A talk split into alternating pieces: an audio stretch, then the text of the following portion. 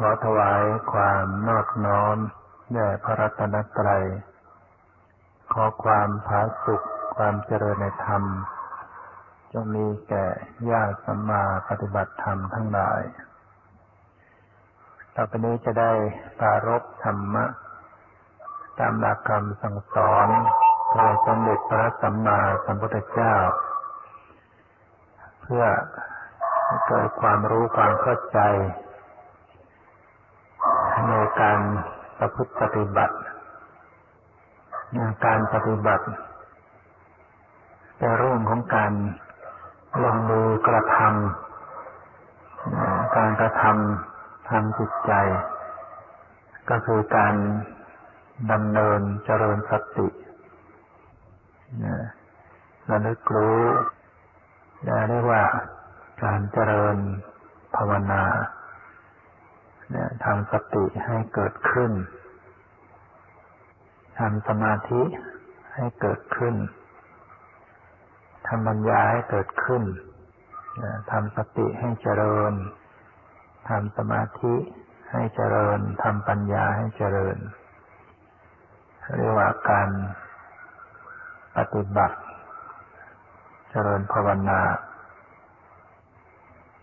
ในการปฏิบัติเพื่อเข้าถึงความดับทุกข์ให้เป็นวิปัสสนาถ้าไม่ได้เจริญให้เป็นวิปัสสนาแล้วก็ไม่สามารถที่จะดับทุกข์ได้ก็ไม่สามารถจะดับทุกข์ได้อย่างแท้จริงการเจริญสมถะทำให้เกิดความสงบให้เกิดความสุขก็เป็นความสุขที่ชั่วครู่หรือว่าเป็นความสุขที่เป็นไปในระยะหนึ่งเมื่อสมาธิเสื่อมลงคลายลงก็มีความทุกข์อีกคือเมื่อมีกิเลสเกิดขึ้นกิเลสเจริญขึ้นมาอีกก็ทุกข์อีกแล้วสมาธินั้นได้เพียงแค่การข่มกิเลสเข้าไว้เรียกว่าวิคัมปนประหารคนส่วนมากปฏิบัติแล้วก็อยากจะสงบใฝ่ฝันต่อความสงบเพราะอะไรเพราะความสงบมันให้ความสุขยิ่งความสงบที่เกิดจากสมาธิก็จะเป็นความสุขที่ดื่มด่ำเป็นความสุขที่ไม่เหมือนกับความสุขทางโลกียะไม่เหมือนกับความสุขที่ได้เสพในรูปรสกลิ่นเสียงสัมผัสความสุขที่ไปเสพในกามคุณอารมณ์นั้นเป็นความสุขที่ยังเร่าร้อนเป็นความสุขที่มีทุกข์ตามมาเมื่อบุคคลได้มาเจริญสมาธิได้พบกับความสุขสงบในด้านจิตใจก็จะรู้สึกว่าติดใจรู้สึกว่าความสุขจากความสงบนี้มันมีความปราณีตเหนือกว่าความสุขทางรูปรสกลิ่นเสียงสัมผัสแม้บุคคลที่ได้สัมผัสความสงบบ้างในระดับต้นๆก็ยังมีความรู้สึกว่าน่าพึงพอใจติดใจใฝ่ฝันต้องการที่จะให้ได้ความสงบอยากจะได้สมาธิอยากจะได้ความสงบ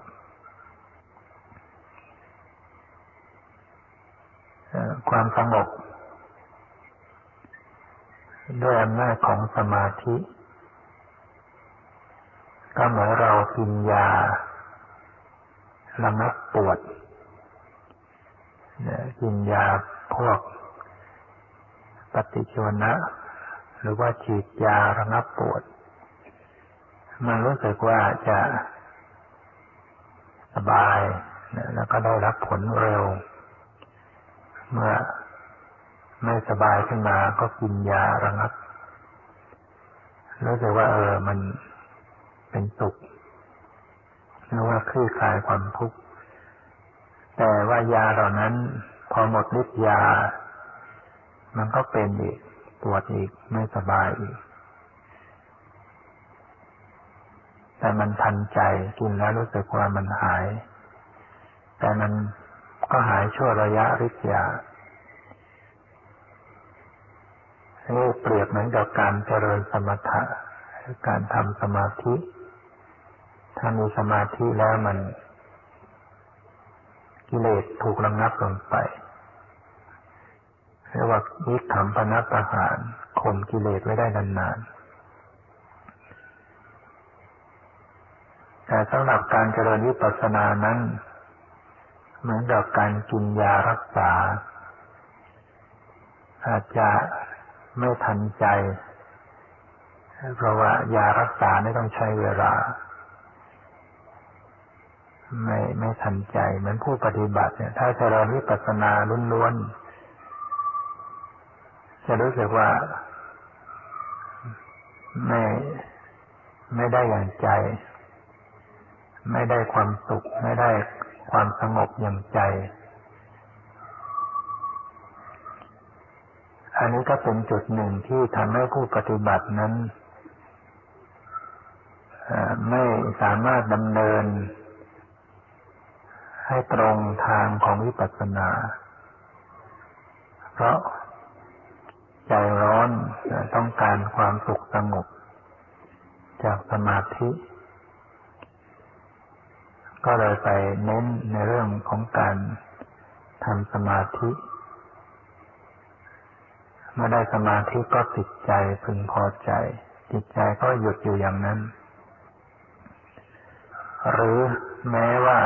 ยังไม่ได้สมาธิแต่จิตใจใฝ่ฝันต่อความสงบใฝ่ฝันต่อสมาธิก็เป็นเหตุให้ไม่ได้สมาธิเป็นเหตุให้การเจริญภาวนานั้นไม่ก้าวหน้าขึ้นไปเพราะความอยากสงบเป็นธรรมะตัณหามาก่อกวนจิตใจให้ไม่ได้รับความสงบฉะนั้นบุคคลที่ต้องการความสงบก็ต้องทำใจไม่อยากสงบทำใจอย่าไปอยากสงบเจริญภาวนาฝึกฝนอบรมไปอย่างเป็นปกติมันก็จะสงบได้เองเรื่องของการเจริญวิปัสสนานั้นเป็นเรื่องที่ต้องทำความเข้าใจให้แยกคายมิฉะนั้นแล้วมันก็ปฏิบัติไปไม่ได้ปฏิบัติไปไม่ถูกทาง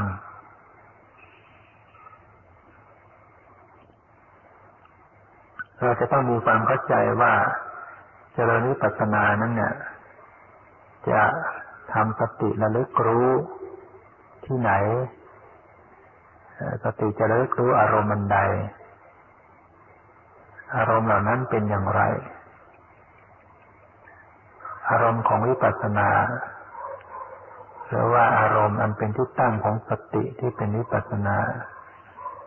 คืออะไรอย่างไร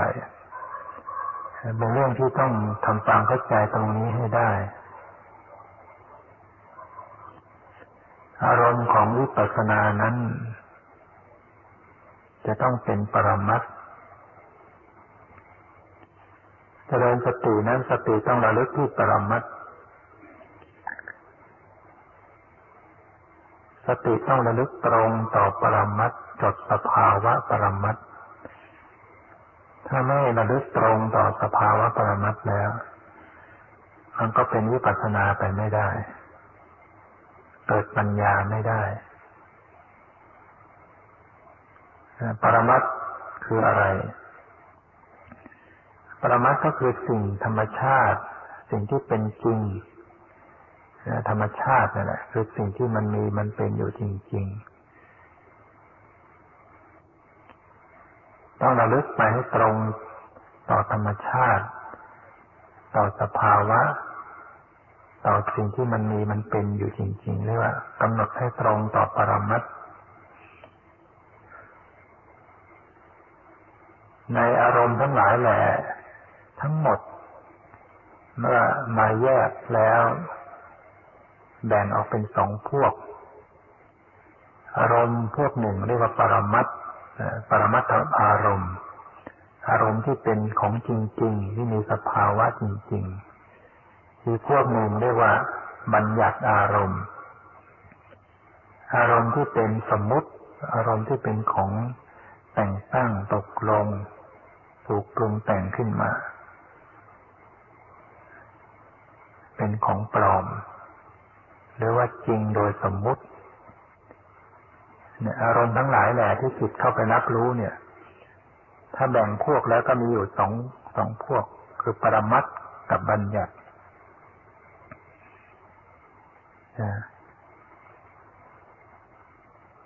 อารมณ์ที่เป็นปรมัตถ์ก็คือสีสิ่งที่มาปรากฏทางตาเขาเรียกว่ารูปารมณ์เสียงคือสิ่งที่มาปรากฏทางหูเขาเรียกว่าสัทธารมณ์กลิ่น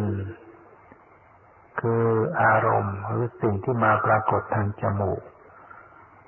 เรียกว่าคันธารมณ์รสคือสิ่งที่มากระทบทางลิ้นเรียกว่ารสารมณ์เย็นร้อนอ่อนแข็งหย่อนตึงคือสิ่งที่มากระทบทางกายเรียกว่าโผฏฐัพพารมณ์ส่วนสิ่งที่มากระทบทางใจเรียกว่าธรรมารมณ์สิ่งที่มากระทบมาปรากฏทางใจทางมโนทวารเรียกว่าธรรมารมณ์ธรรมารมณ์นั้นองค์ธรรมปรมัตถ์แล้วก็ได้แก่จิตทั้งหมดเจตสิกทั้งหมดเจตสิกคือสิ่งที่ประกอบกับจิตแล้วก็ยังมีรูปที่เป็นความใส5ชนิดเรียกว่าประสาทรูป5คือประสาทตาประสาทหูประสาทจมูกประสาทลิ้นประสาทกายนี่เรียกว่าประสาทรูปที่มีความใสแล้วก็มีสุขุมรูปที่ละเอียดเช่นรูปความเป็นหญิงเป็นชายรูปชีวิตรูปอัตถายวัตถุเหล่านี้เป็นต้นนอกจากนี้ก็ยังมีนิพพานและบัญญัติเป็นธรรมารมณ์และธรรมารมณ์นี้มีทั้งที่เป็นปรมัตถ์ทั้งที่เป็นบัญญัติจิตเป็นปรมัตถ์เจตสิกเป็นปรมัตถ์ประสาทรูปเป็นปรมัตถ์สุขุมรูปเป็นปรมัตถ์นิพพานเป็นปรมัตถ์ส่วนบัญญัติไม่ใช่ปรมัตถ์อัฏฐบัญญัติสัทธบัญญัติบัญญัติโดยความเป็นชื่อเรียกว่าสัทธบัญญัติความหมายรูปร่างสันฐานเรียกว่าอัฏฐบัญญัติเป็นอารมณ์เหมือนกันเรียกว่าธรรมอารมณ์สิ่งเหล่านี้เป็นอารมณ์ที่มาปรากฏทางใจหมดแล้วในโลกนี้ในจักรวาลเนี่ยไม่มีอะไรนอกจากนี้แล้วนะก็มีอยู่แค่นี้มีสิ่งทั้งหลายทั้งหมดในโลกในจักรวาลเนี้ย จัดเป็นอารมณ์แล้วก็มีหกอารมณ์ด้วยกันรูปารมณ์สัทธารมณ์คันธารมณ์รสารมณ์โผฏฐารมณ์ธรรมารมณ์สีเสียงกลิ่นรสโผฏฐะและธรรมารมณ์ตรงธรรมารมณ์นี้มันมีมากจิตทั้งหมดเป็นธรรมารมณ์ทำไมจึงจัดเป็นธรรมารมณ์เพราะจิตไม่สามารถจะมาปรากฏทางตาได้จิตไม่สามารถจะมาปรากฏทางตาทางหูทางจมูกทางลิ้น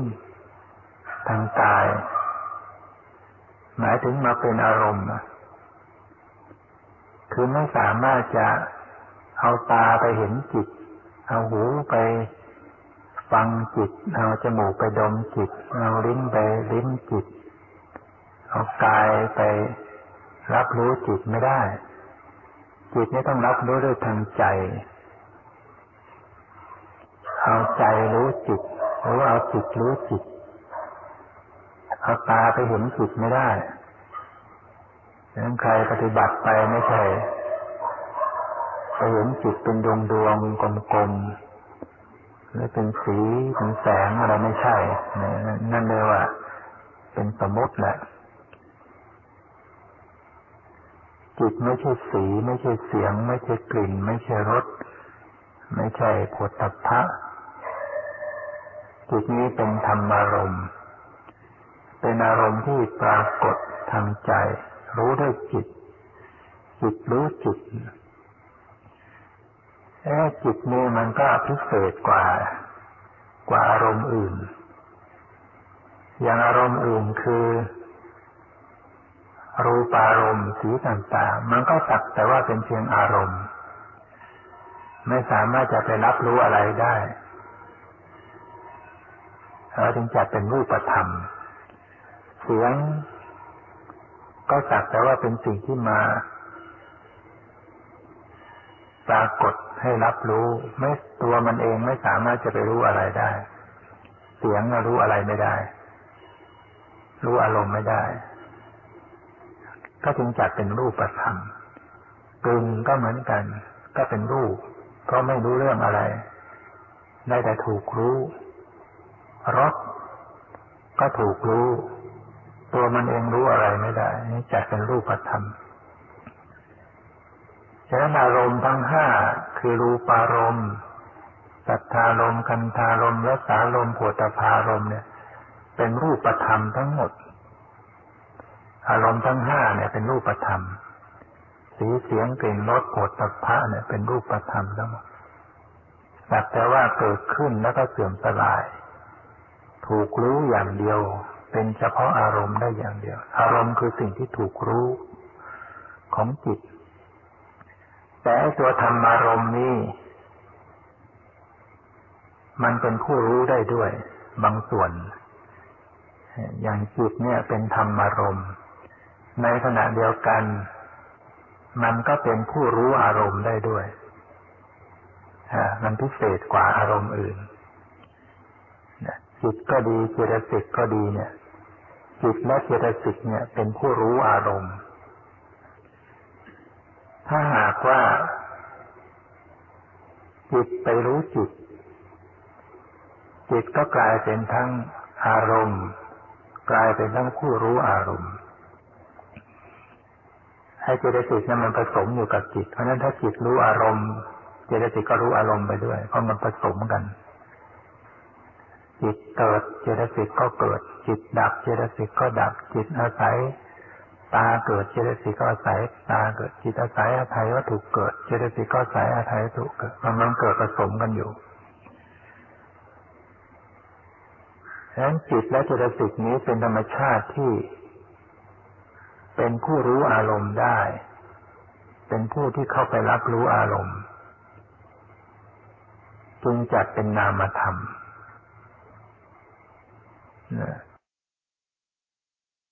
เพราะว่าจิตรู้จิตมันรู้อย่างไร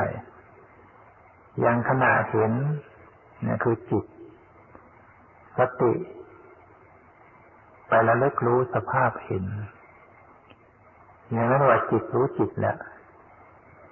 เพราะสติคือเจตสิกเกิดร่วมกับจิตไปรู้สภาพเห็นอย่างนี้จิตรู้จิตได้ยินเสียงเกิดขึ้นเป็นจิต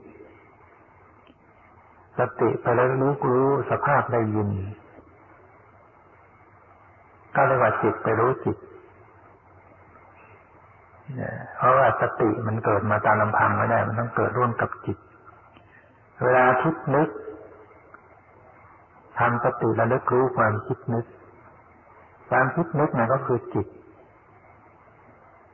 เมื่อไปกำหนดรู้ความคิดนึกก็เรียกว่าจิตรู้จิตฉะนั้นจิตนี่มันเป็นอารมณ์ก็ได้เป็นผู้รู้อารมณ์ก็ได้เจตสิกคือสิ่งที่ประกอบกับจิตเช่นความโกรธความโลภความหลงมันเป็นอารมณ์ได้ด้วยเป็นผู้รู้อารมณ์ก็ได้ด้วยเวลาเราโกรธใจมันโกรธทำสติไประลึกรู้ความโกรธอย่างนี้เราว่าไปดูเจตสิกจิตไปรู้เจตสิกไปรู้ลักษณะความโกรธแต่ในความโกรธนั้นมันเป็นเจตสิกก็จริงแต่มันก็เกิดร่วมกับจิตมันก็เลยเหมือนกับว่าจิตรู้จิตแต่เป็นเพียงว่าไปสังเกตอาการในจิตที่เป็นลักษณะความโกรธ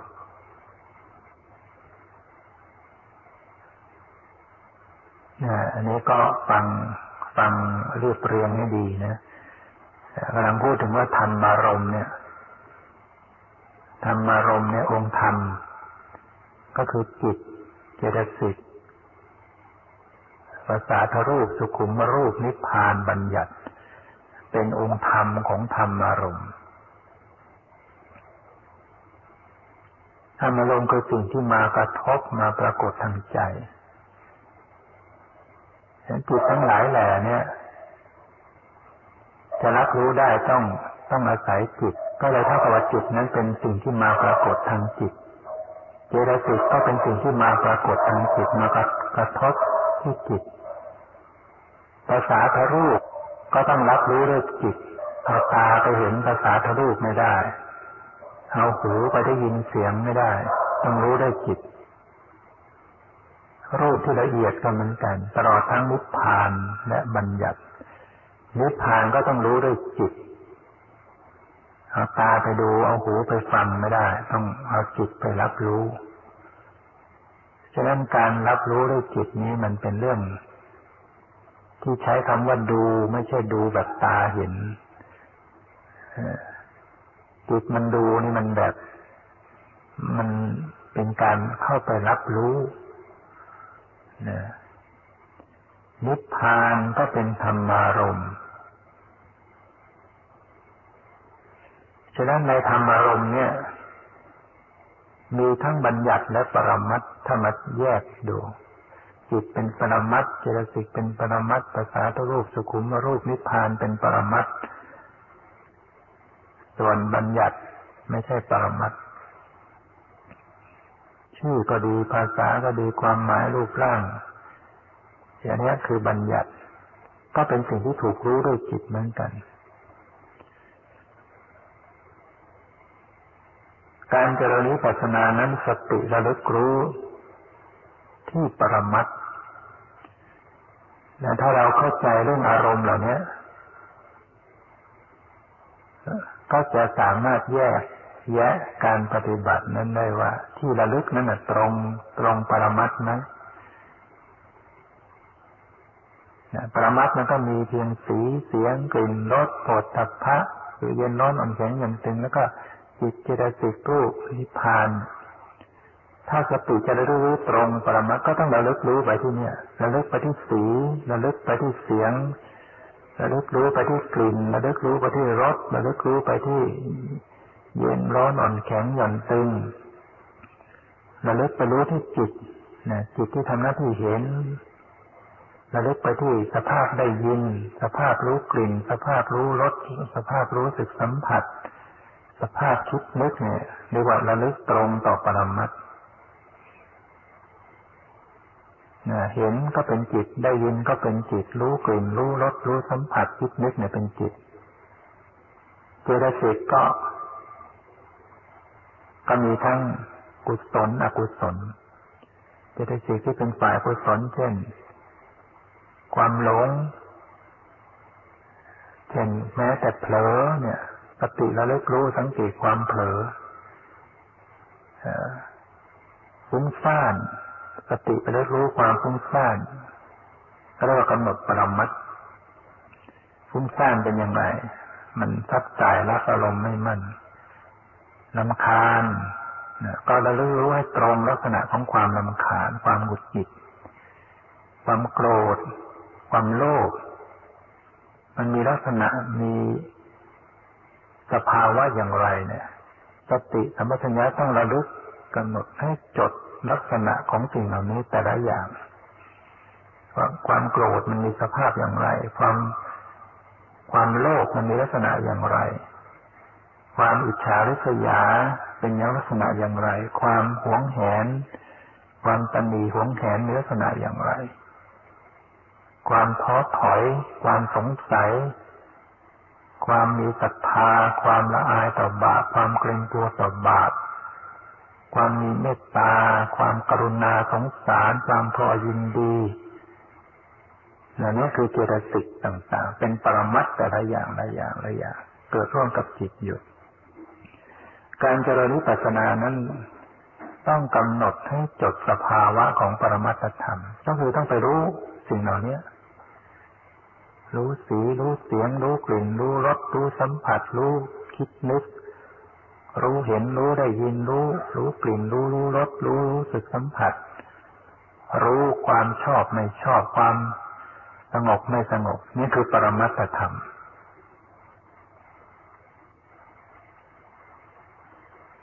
นะ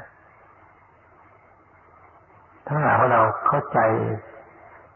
หลักของปรมัตถธรรมแล้วเราก็จะเจริญสติได้ถูกต้อง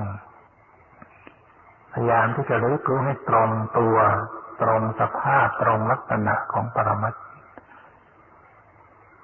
ขณะใดที่จิตไปรับรู้อารมณ์ที่เป็นชื่อ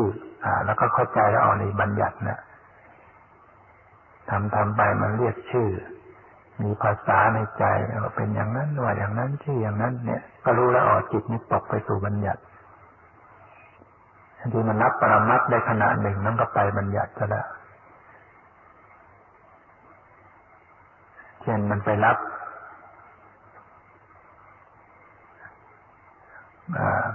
รู้ที่กายไปรู้สึกความตึงน่ะเป็นปรมัตถ์พอไปรู้สึกตึงมันกลับเรียกชื่อว่านี่คือตึงนี่คือรูปหรือว่าเรียกชื่ออย่างไรก็แล้วแต่แม้แต่เรียกชื่อว่ารูปมันก็เป็นบัญญัตินะเรียกชื่อว่าตึงก็เป็นบัญญัติยิ่งจะไปเรียกชื่อว่านี่คือท้องนี่คือขาเป็นบัญญัติหรือพอกำหนดความรู้สึกมันตึงมันไหวมันก็เพิ่มมันเลยไปเห็นเป็นแผ่นเป็นผืน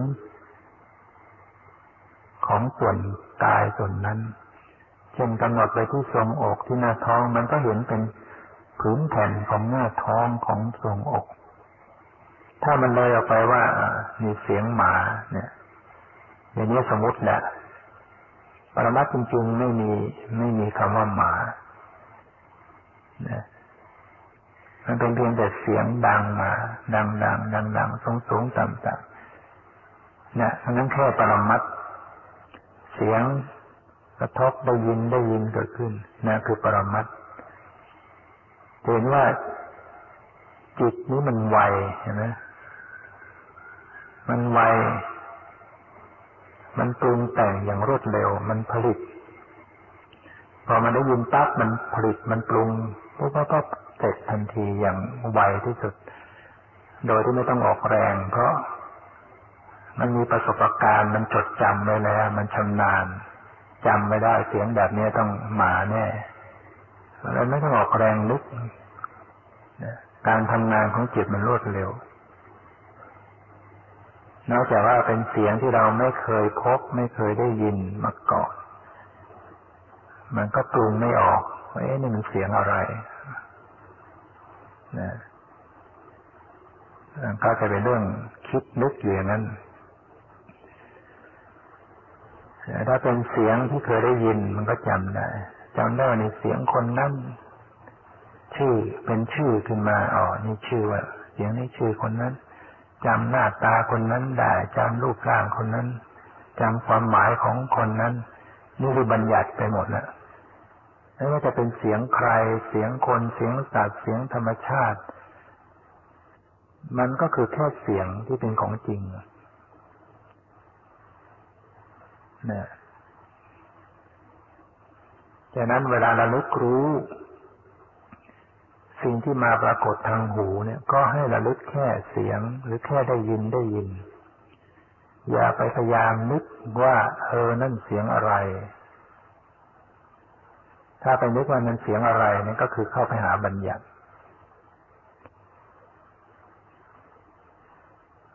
นะทีนี้ถ้าหากว่านั่งฟังธรรมะอยู่เนี่ยถ้าสติระลึกรู้แค่เสียงแค่ได้ยินมันก็จะไม่รู้เรื่องไม่รู้ว่าพูดอะไรมันจะพบเพียงว่ามีสิ่งกระทบได้ยินแล้วก็ดับไปแล้วก็นะแค่นั้นแต่ในที่ฟังรู้เรื่องเนี่ยแสดงว่าจิตต้องตีความหมายสิ่งที่ผ่านบรรยากาศไปเข้าหูเนี่ยเป็นปรมัตถ์เป็นเสียงเป็นคลื่นปรมาณูไปแต่จิตของญาติโยมก็ตีความหมายของเสียงเหล่านั้นเพราะว่าเข้าใจภาษาเขาพูดเป็นภาษาไทยรู้เรื่องภาษาไทยนะก็เลยตีความหมายได้นั่นแหละจิตกำลังทำงานอยู่กำลังคิดนึกกำลังปรุงแต่งตีเป็นความหมายรู้เรื่องรู้ราวขณะนั้นจิตก็ไปรับธรรมารมณ์ไปรับบัญญัติปรมัตถ์มันดับไปแล้วได้ยินดับแต่มันไปตีความหมายก็เป็นเรื่องไปรับธรรมารมณ์นะ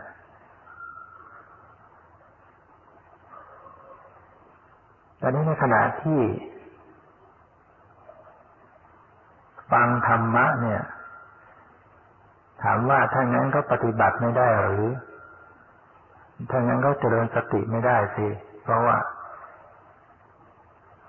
ถ้าหากเจริญสติแล้วก็ไม่รู้ความหมายฟังไม่รู้เรื่องความจริงแล้วมันก็ยังปฏิบัติได้เป็นเพียงแต่ว่ามันสลับกันขณะหนึ่งไปบัญญัติขณะหนึ่งตีกลับเข้ามาสู่ปรมัตถ์ไปบัญญัติมาสู่ปรมัตถ์ไปบัญญัติเป็นปรมัตถ์ไปบัญญัติกลับมาสู่ปรมัตถ์ถ้ามันช่ำชองมันก็เร็วสติรู้ไปบัญญัติมาลึกปรมัตถ์ไปบัญญัติลึกปรมัตถ์มันก็สามารถจะฟังรู้เรื่องได้ด้วยแล้วก็รู้สภาวะปรมัตถ์สลับกันไปได้นะอย่างเช่นว่าฟังเสียงได้ยินเกิดขึ้นเนี่ยถ้าผู้ปฏิบัติระลึกได้ขณะหนึ่งกำหนดได้ยินเนี่ยก็ได้เจริญสติกำหนดปรมัตถ์ได้ขณะหนึ่งจิตนึกคิดตีความหมายของเสียงเป็นความหมายขณะนั้นจิตไปสู่บัญญัติขณะที่กำลังนึกคิดไปเป็นความหมายว่าอย่างนั้นอย่างนี้อารมณ์เป็นบัญญัติแต่ตัวผู้รู้อารมณ์เป็นปรมัตถ์คือตัวที่กำลังปรึกนึกกำลังนึกคิดกำลังตีความหมายเนี่ยเป็นปรมัตถ์ที่กำลังปรากฏถ้าสติเกิดสติก็ระลึกรู้ความปรึกนึกขณะนั้น มันก็กลับมาสู่ปรมัตถ์ได้อีกนะสรุปว่าทุกระยะทุกขณะมีสภาวะปรมัตถ์เกิดขึ้นอยู่ตลอดเวลาไม่เคยว่างเว้นจากปรมัตถธรรมฉะนั้นผู้ปฏิบัติสามารถที่จะเจริญสติได้ทุกระยะทุกขณะทุกเวลาเจริญวิปัสสนาได้ทุกขณะเพราะอารมณ์ของวิปัสสนามันมีอยู่ทุกระยะทุกขณะเนี่ยขณะทุกเสี้ยววินาทีเนี่ยมีปรมัตถ์อยู่ทุกขณะไม่มีเห็นก็มีได้ยินไม่มีได้ยินก็มีรู้กลิ่นไม่มีรู้กลิ่นก็มีรู้รสไม่มีรู้รสก็มีรู้สึกเย็นร้อนอ่อนแข็งหย่อนตึงไม่มีรู้สึกเย็นร้อนอ่อนแข็งหย่อนตึงก็มีคิดนึกมีไหมอยู่ตลอดเวลาอย่างเนี้ยเดี๋ยวเห็นเดี๋ยวได้ยินเดี๋ยวคิดนึกเดี๋ยวชอบเดี๋ยวไม่ชอบมันมีปรมัตถ์อยู่ตลอดเวลาอารมณ์ที่เป็นปรมัตถ์สติพร้อมถ้าเข้าใจสติเกิดขึ้นระลึกได้เสมอพอจิตมันคิดนึกสติรู้ความคิดนึกก็ไ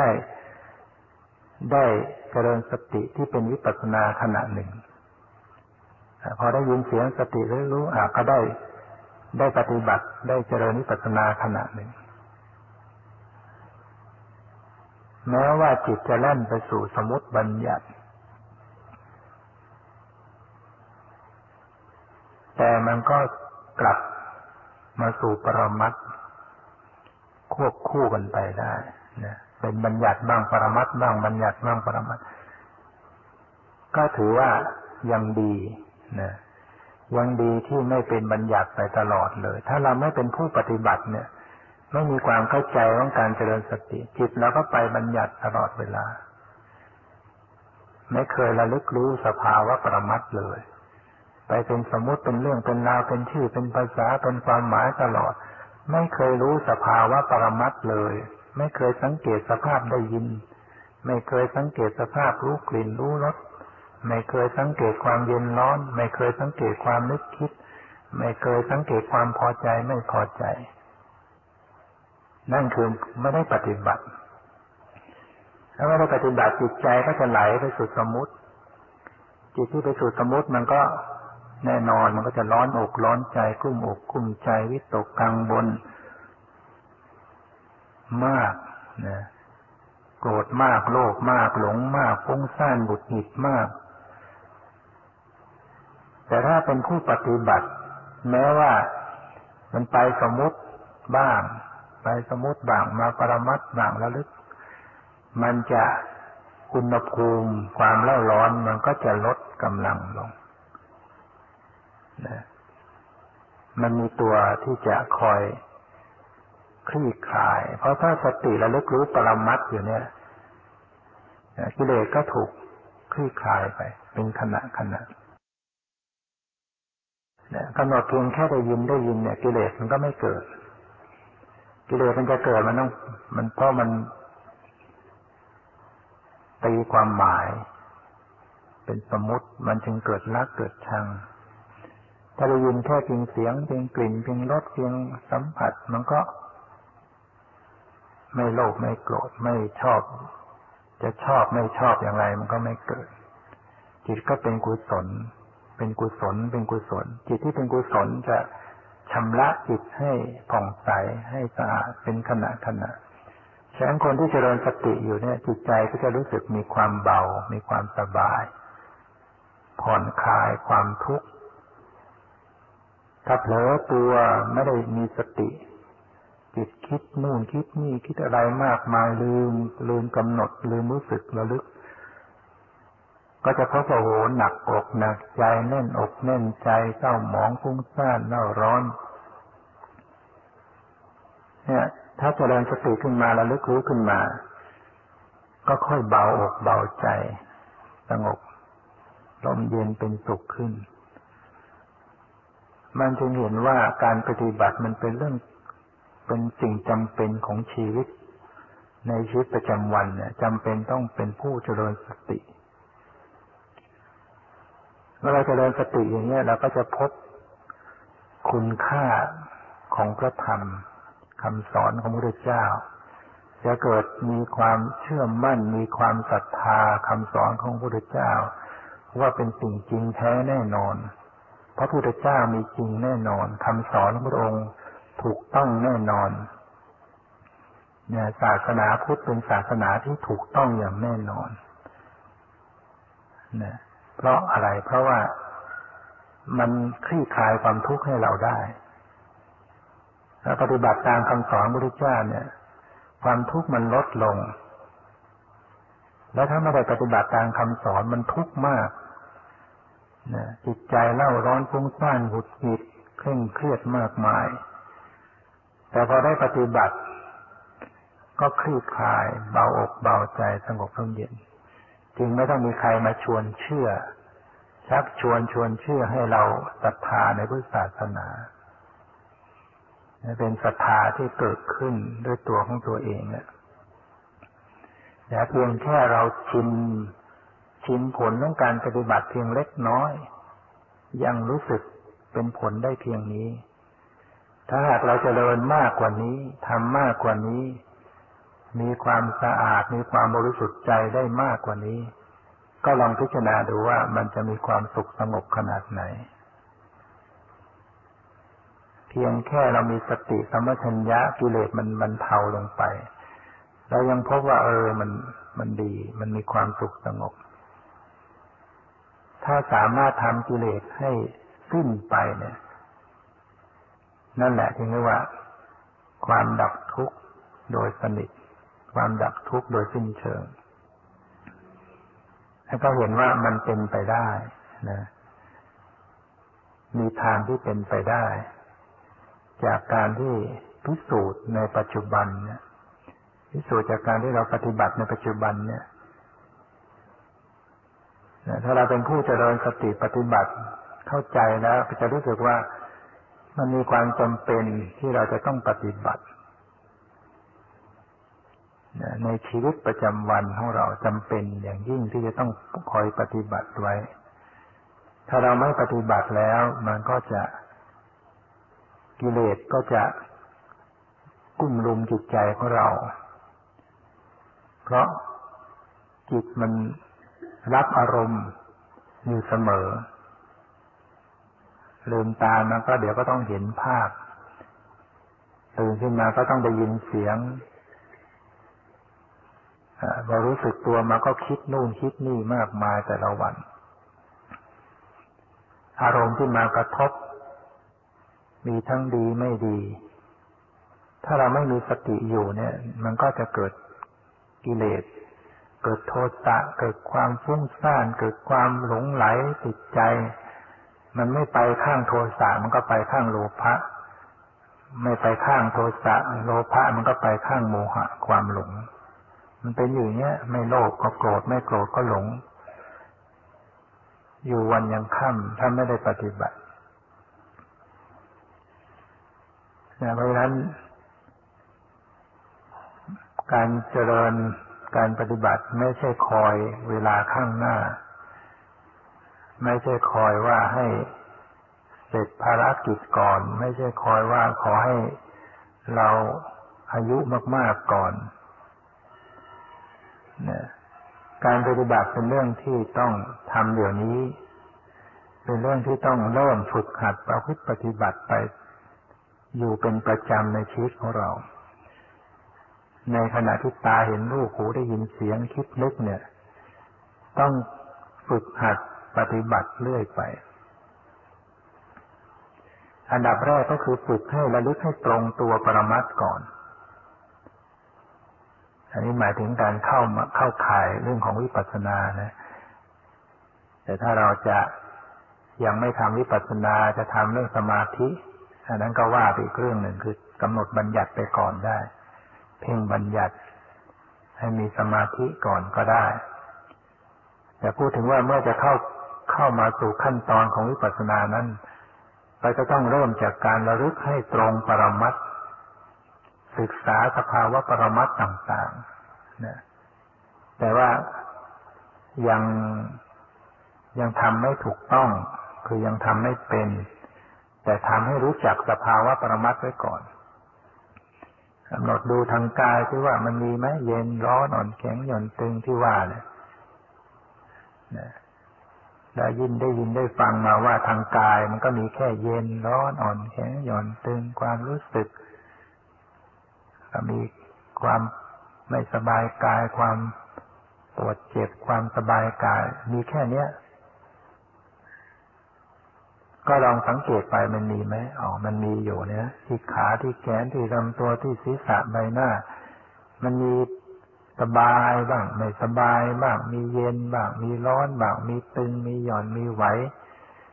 ค่อยศึกษาพิจารณาสภาพปรมัตถธรรมเหล่านี้ทางตามีเห็นมีสีทางหูมีเสียงมีได้ยินทางจมูกมีกลิ่นมีรู้กลิ่นทางลิ้นมีรสมีรู้รสมันเกิดขึ้นในขณะที่รับประทานอาหารก็มีรสเนี่ยเวลาทานอาหารมีทั้งรสมีทั้งเสียงมีทั้งกลิ่นมีทั้งเย็นร้อนมันมีให้ศึกษาตลอดเวลาศึกษาให้รู้จักก่อนรู้จักปรมัตถธรรมเหล่านี้ไปเรื่อยๆทั้งจิตทางใจก็ศึกษาพิจารณาอ๋อมีคิดนึกนะเดี๋ยวมันคิดโน่นคิดนี่ก็รู้ค่อยรู้จักความนึกคิดอ๋อเวลามันโกรธขึ้นมาก็ดูนี่เอาโกรธเป็นยังไงโลภเป็นยังไงหลงเป็นยังไงฟุ้งเป็นยังไงสงสัยเป็นยังไงท้อถอยเป็นยังไงศึกษาให้รู้จักไปต่างๆเนี่ยก็เรียกว่าได้สัมผัสปรมัตถ์รู้จักปรมัตถ์แต่ว่ามันยังทำไม่เป็นนักคือยังทำแบบจดจ้องทำแบบบังคับทำแบบดูมากเกินไปเลยไปสู่สมมติบ้างทำให้เคร่งตึงบ้างหรือหย่อนยานเผลอเลอบ้างในขั้นแรกๆมันก็จะเป็นอย่างนั้นล้ำเกินไปเคร่งตึงบังคับกดข่มแต่ได้สัมผัสนะได้สัมผัสปรมัตถ์บ้างเย็นร้อนอ่อนแข็งหย่อนตึงคิดนึกรู้สึกต่างๆแต่มันยังมีบัญญัติเดี๋ยวเป็นรูปร่างเดี๋ยวเป็นความหมายเดี๋ยวนึกคิดรู้อะไรหน่อยก็คิดต่อซะอีกก็ค่อยๆทำไปพอถึงอีกระดับหนึ่งก็มาฝึกการที่จะให้มันเป็นปกติขึ้นแทนที่จะไปติดตามดูไปจดจ้องไปค้นหาก็เริ่มมาทำแบบหยุดอยู่กับที่วางจิตใจอยู่กับที่ไม่ต้องไปวิ่งหาอารมณ์หยุดนิ่งๆหยุดดูหยุดรู้อยู่ในจิตใจเนี่ยแต่มันก็ยังมีกระแสที่จะรับรู้ไปทางกายทางหูทางจมูกเนี่ยก็เรียกว่าสบายขึ้นเหมือนกับเรารับแขกอยู่กับที่อยู่ในศาลาเนี่ยแทนที่จะวิ่งไปประตูนั้นไปหน้าต่างนี้ไปแบบประตูมันมีทางเข้าทางเดี๋ยวทางหน้าทางหลังทางซ้ายทางขวาถ้าอยู่กับที่ปล่อยให้แขกเข้ามาเองอารมณ์ก็คือแขกก็คืออารมณ์เนี่ยให้เข้ามาถึงใจแล้วก็รู้แล้วก็ไปผ่านไปรู้อันใหม่มันก็จะสบายขึ้นปกติขึ้นแต่ใหม่ๆเนี่ยมันยังวิ่งไปหาที่ประตูก่อนวิ่งไปที่ขาไปที่ร่างกายวิ่งไปที่หูที่จมูกที่ลิ้นไปรับอารมณ์ต่างๆก็จะรู้สึกแหมมันเหน็ดเหนื่อยวุ่นวายอารมณ์มันมากเดี๋ยวมีเสียงเดี๋ยวมีกลิ่นเดี๋ยวมีเย็นมีร้อนกำหนดไม่หวัดไม่ไหวใหม่ๆก็ต้องทำความรู้จักให้มากก่อนพอรู้จักมากๆขึ้นแล้วเนี่ยก็ฝึกหัดกันเป็นปกติขึ้นหยุดดูหยุดรู้เฉยๆนิ่งๆแต่ว่ากำลังที่เคยฝึกที่จะดูสภาวะต่างๆมันก็เป็นปัจจัยมาถึงจะอยู่นิ่งๆเฉยๆมันก็มีกระแสที่จะรับรู้นี่เรียกว่าให้มันเป็นปกติขึ้นสติสัมผัสสัมพันธ์ทั้งความรู้สึกทางกายทางจิตใจและว่าทางจิตใจเนี่ยต้องสัมพันธ์อยู่เสมอถ้าไม่มีสติสัมพันธ์ทางจิตใจเนี่ยไปดูที่ใดที่หนึ่งเนี่ยมันจะเลยไปสมมติหมดแต่ว่าไปกำหนดที่กายอย่างเดียวนะไปกำหนดปวดตรงไหนก็ดูปวดตรงนั้นดูไปมันก็เห็นเป็นรูปร่างขารูปร่างหัวเข่าเนี่ยเรียกว่าอารมณ์มันสลับให้ความปวดเป็นปรมัตถ์และให้รูปร่างหัวเข่าเนี่ยเป็นธรรมอารมณ์ในส่วนบัญญัติ ฉะนั้นกำหนดปรมัตถ์มันไม่อยู่แค่ปรมัตถ์ถ้าเราไปจ่อไปจี้อยู่ที่เดียวหรือกำหนดแค่ที่กายดูที่หน้าท้องดูที่ทรวงอกดูตึงดูหย่อนดูไหวมันก็อดจะเห็นเป็นแผ่นเป็นผืนของหน้าท้องหน้าอกแต่ถ้ามาสัมผัสที่จิตด้วยรู้ความรู้สึกที่กายแล้วสัมผัสที่จิตรู้กายรู้จิตรู้กายรู้จิตไปรู้ได้ยินเสียงรู้จิตรู้คือมันผูกพันอยู่กับจิตอยู่เสมอๆมันก็จะไม่เลยหรือเลยน้อยลงไม่เลยไปสู่สมมติบัญญัติเลยก็เลยน้อยลงเวลาสติมันกลับมารู้ที่จิตเนี่ยมันก็จะไม่ปรุงแต่งต่อไอ้การที่มันเลยไปสู่บัญญัตินะเพราะจิตมันปรุงแต่งจิตมันมีสัญญาความจำปรุงแต่งมันก็ประดิษฐ์อารมณ์เป็นรูปร่างเป็นความหมายเป็นชื่อนี่พอสติมารู้ที่จิตปุ๊บมันก็ตัดกระแสของการปรุงแต่งอารมณ์ที่จะเป็นชื่อเป็นความหมายเป็นรูปร่างมันอยู่ที่จิตทางมโนทวารเนี่ยเพราะว่ามันเป็นธรรมอารมณ์ในคืออารมณ์ที่มาปรากฏทางใจเมื่อสติไปดูที่ใจไปดูที่จิตที่กำลังก็เห็นความตรึกกำลังตรึกกำลังนึกพอสติไปดูที่ความตรึกนึกอารมณ์มันก็ทิ้งสมมติมารู้ปรมัตถ์ก็ตัดกระแสของเรื่องราวออกไปฉะนั้นใครที่กำหนดจิตเป็นเนี่ยมันจึงจะพัฒนาไปได้มันจึงจะการปฏิบัติมันจึงจะไม่ตันอยู่สามารถจะเห็นสภาวะของธรรมชาติที่แยกคายขึ้นไปฉะนั้นผู้ปฏิบัติเนี่ยทำไปแล้วต้องฝึกให้รู้เข้าไปถึงจิตใจรู้ไปที่จิตที่ธาตุรู้สภาพรู้อาการในจิตใจต่างๆแม้ว่ามีสมาธิเกิดขึ้นกายนะอย่างบางคนทำไปแล้วมันมีสมาธิความรู้สึกทางกายมันบางเบาไม่ค่อยรู้สึกแล้วลมหายใจไม่มีน้อยถ้าไม่มีการกำหนดจิตกายก็ไม่รู้สึกแล้วมันจะดูอะไรเมื่อกำหนดจิตไม่เป็นมันก็จะอยู่กับความว่างไปดูความว่างเปล่าแล้วไปดูความว่างเปล่ามันก็ไม่เห็นความเกิดดับอะไรเพราะความว่างเปล่ามันเป็นบัญญัติเป็นบัญญัติอารมณ์ก็คือความหมายชนิดหนึ่งความว่างเนี่ยก็คือความหมายชนิดหนึ่งเป็นบัญญัติอารมณ์เป็นอารมณ์ของจิตเหมือนกันจิตก็จะอยู่แบบนิ่งๆสงบอยู่กับความว่างเอิบอิ่มก็ดีเป็นสุขก็ดีแต่มันจะไม่เห็นความเกิดดับอะไรมันไม่เห็นความเกิดดับมันก็จะเห็นอนิจจังทุกขังอนัตตาไม่ได้เมื่อไม่เห็นอนิจจังทุกขังอนัตตามันก็ไม่ถอนความเป็นตัวตนอะไรได้ก็ได้แต่สมถะความสงบอยู่อย่างนั้นนี่เพราะว่า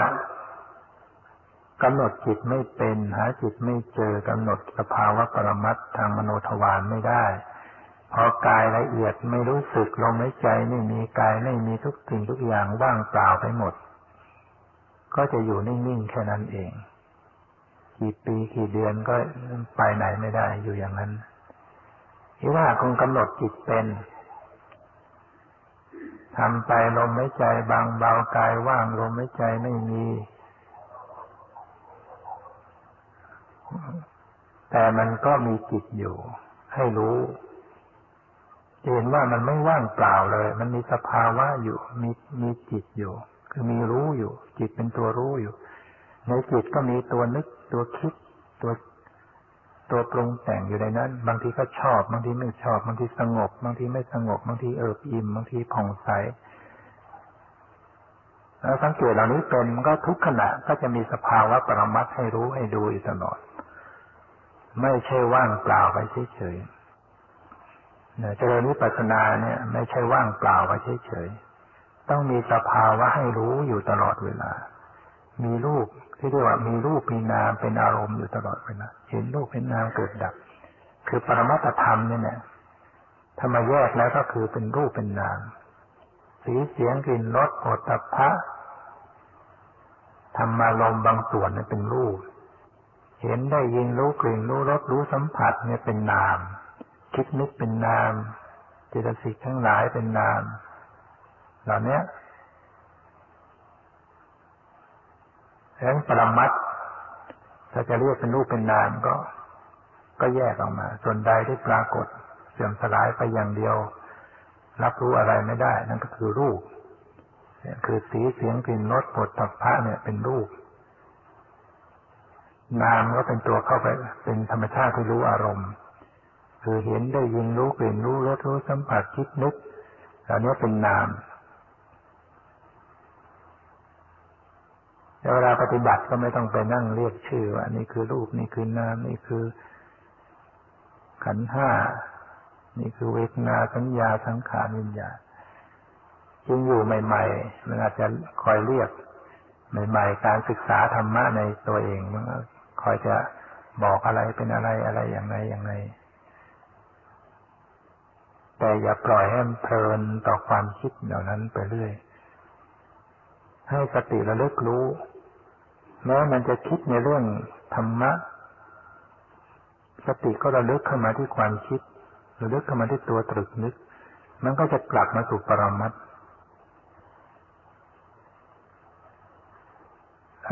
มันต้องกลับเข้ามาเสมอนะจิตกลับมาที่จิตกลับมาที่รู้อยู่เสมอเป็นปัจจุบันไว้นะนี่ก็เห็นว่าการที่จะศึกษาธรรมะปฏิบัติธรรมะมันจะต้องทำความเข้าใจในเบื้องต้นในส่วนของอารมณ์อันใดเป็นบัญญัติอะไรเป็นปรมัตถ์จากการฟังให้เข้าใจแล้วก็มาเข้าใจจากการที่ปฏิบัติลองมาสังเกตเทียบเคียงจากการฟังดูสิที่ฟังนี้ปรมัตถ์เป็นอย่างไรบัญญัติเป็นให้รู้จักพอรู้จักดีแล้วตอนนี้ก็ไม่ต้องมีใครมาบอกแล้วรู้จักธรรมชาติที่จะระลึกรู้อ๋อมีอยู่แค่เนี้ยก็ทำหน้าที่ระลึกรู้ไปเพราะมันเกิดขึ้นอยู่เรื่อยเห็นได้ยินรู้กลิ่นรู้รสคิดนึกสีเสียงกลิ่นรสมันมีอยู่แค่เนี้ยก็ทำหน้าที่ระลึกไปดิวันๆมันเกิดขึ้นทำแล้วซ้ำเล่าอยู่ระลึกไปเพื่ออะไรเพื่อจะให้เห็นแจ้งชัดของสิ่งเหล่านี้ลบความเห็นผิดความยึดถือผิดที่เราเคยยึดถือว่าเป็นตัวเราเป็นของเราเคยยึดถือว่าเห็นนั่นคือเราเห็นจะได้รู้สึกว่าเห็นนั่นก็สักแต่ว่าธรรมชาติไม่ใช่เราสักหน่อยได้ยินเคยรู้สึกว่าคือเราได้ยินเมื่อประจักษ์แจ้งมันก็เพราะว่าได้ยินก็สักแต่ว่าได้ยินไม่ได้เป็นตัวเราสักหน่อยรู้กลิ่นรู้รสรู้สัมผัสคิดนึกเคยรู้สึกว่าเป็นเรามาตลอดเราคิดนึกพอมันกำหนดรู้จริงๆมันก็สักคิดนึกก็สักแต่ว่าคิดนึกมันก็คือธรรมชาติชนิดหนึ่งที่คิดแล้วก็ดับไปเห็นแล้วก็ดับไปรู้กลิ่นรู้รสรู้สัมผัสดับไปมันต้องเห็นความดับไปต่อหน้าต่อตาอยู่เรื่อย